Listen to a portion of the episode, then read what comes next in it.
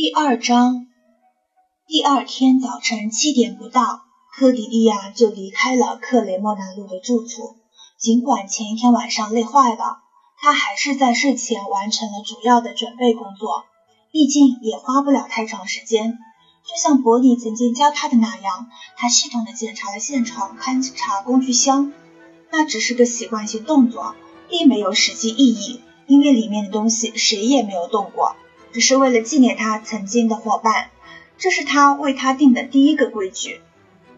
他把宝丽来照相机放好，从办公桌后的一堆杂物中整理出了交通地图，把睡袋拿出来抖了抖，又重新卷好。接着，他拿了一些伯尼储藏的汤罐头和烤豆罐头放进手提袋，作为应急口粮。经过一番思考之后，他决定再带上那本辛普森教授关于法医学的书。还有他自己的哈克牌袖珍收音机，他又检查了一下急救包，找出一个新笔记本，在上面写下了马克卡伦德案件，并在最后几页白纸上划线，准备记录各项开销账目。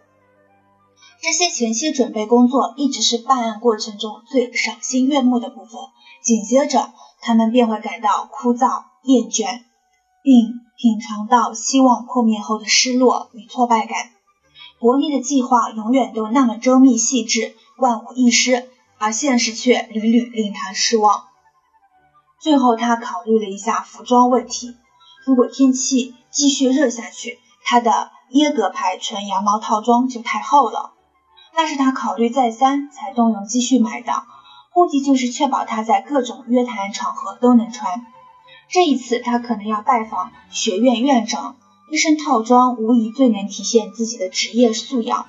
他决定在旅途中穿那条浅褐色的绒面裙和短袖针织套衫，再带上现场调查时穿的牛仔裤和保暖外套。科迪利亚喜欢服饰，也享受筹划和购买衣服的过程。限制这种乐趣的，并不完全是贫困，更多是实际需要。他就像一个随时准备逃亡的难民，必须把衣橱里的所有衣服都打包进一只中等大小的手提箱。一旦摆脱了伦敦北部的交通束缚，开车就成为了一种享受。这辆迷你汽车呼啸着向前行驶，科迪利亚觉得他从来没跑得这么欢快过。他很喜欢东安格利亚平坦的乡村地区。其镇上的宽阔街道一直延伸到路边，也没有树立的原野，以及远处毫无遮拦的地平线和辽阔的天空。这一片乡村美景使他感到神清气爽。他为伯尼的死感到伤心，今后也还会为他哀悼。他会怀念与他的友谊，还有他那不求索取的善心。但这一次，他却为自己能够独立办案而高兴。